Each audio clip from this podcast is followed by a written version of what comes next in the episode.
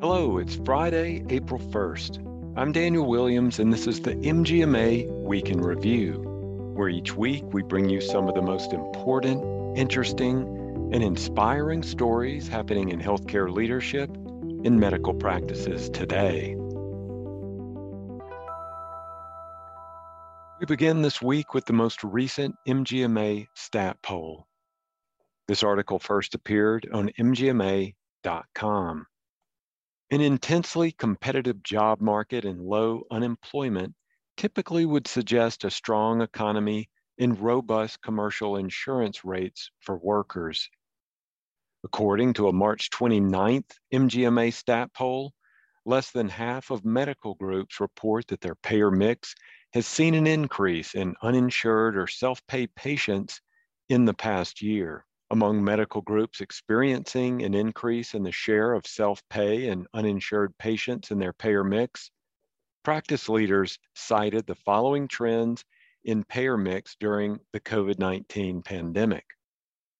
An increase in Medicaid patients as commercial coverage declined, continued increases in high deductible health plans and higher out of pocket expenses, a higher share of ACA health exchange plans, and patients with lapses in coverage as they change jobs in the past two years. Payer mix trends among practices that did not see an increase in self pay in uninsured patients in the past year echoed their colleagues regarding the increased prevalence of out of pocket spending as well as the growing share of Medicaid patients. Additionally, these practices reported significant increases in managed care and health exchange plans, slower claims processing and payments among different payer types, more time spent on claim edits and appeals. Recent Centers for Medicare and Medicaid Services National Center for Health Statistics data point to a slight improvement in the overall rate of uninsured Americans in January through June 2021 compared to 2020, as the rate of uninsured Americans dropped from 9.7% to 9.6%. Early results for the full year study of 2021 suggest that rates may have dropped to 8.9% by the start of 2022. If you want to become part of the MGMA discussion, sign up for MGMA Stat and make your voice heard in our weekly polls. You sign up by texting STAT to 33550 or by visiting mgma.com slash stat. Our next article looks at some regulatory news. President Biden releases fiscal year 2023 budget request. This past Monday, President Biden released his $5.8 trillion budget proposal for fiscal year 2023, which includes several healthcare related policies that would support the temporary expansion of telehealth, bolster access to behavioral health, and make investments for future pandemic preparedness. The FY 2023 budget also includes a proposal to cut the nation's deficit by 1.3 trillion from last year. Now, presidential budgets do not have the force of law and are intended to serve as statements of administrative priorities while Congress negotiates the budget.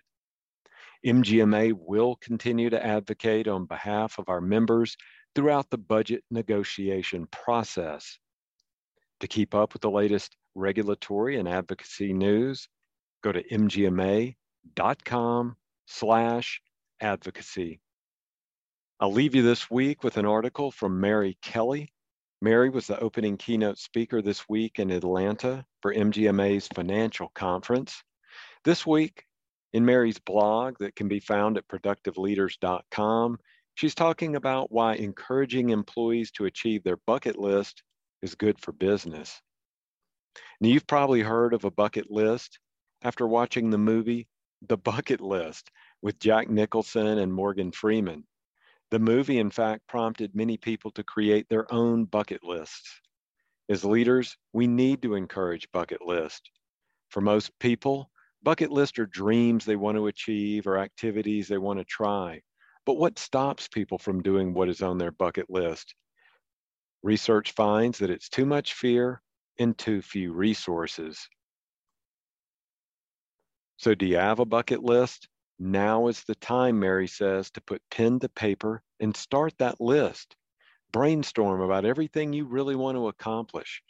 Many people get sidetracked when making their list because they consult their friends and family and they ask, What do you want to do? But a bucket list should be personal and meaningful to the person making the list. The whole point of it, after all, is actually doing the things that you want to do. So free yourself up to daydream. Think about what it is you want to do. Take trips to your favorite destinations, experience something you've only read about, or accomplish something of substance in your life. And then once you have the list, now what? Well, actually fulfilling the items on your list. As Mary writes, you may go to that list each week or month, strive to carry out an item on your bucket list, then cross it off your list. You can add to your list as long as you can think of other activities you would like to do before you're no longer on this earth. So go ahead and start that bucket list today. Doing the things you've always wanted to do will inspire you to live your absolute best life. With your bucket list, you might be compelled to discover an existence you did not think was possible. You can keep up with the latest industry news by subscribing to the MGMA Insights newsletter. Go to mgma.com slash insights newsletter to register today. If you have a healthcare story you want to share with us, email us at podcast at mgma.com. This has been the MGMA Week in Review. I'm Daniel Williams. Thanks and have a great weekend.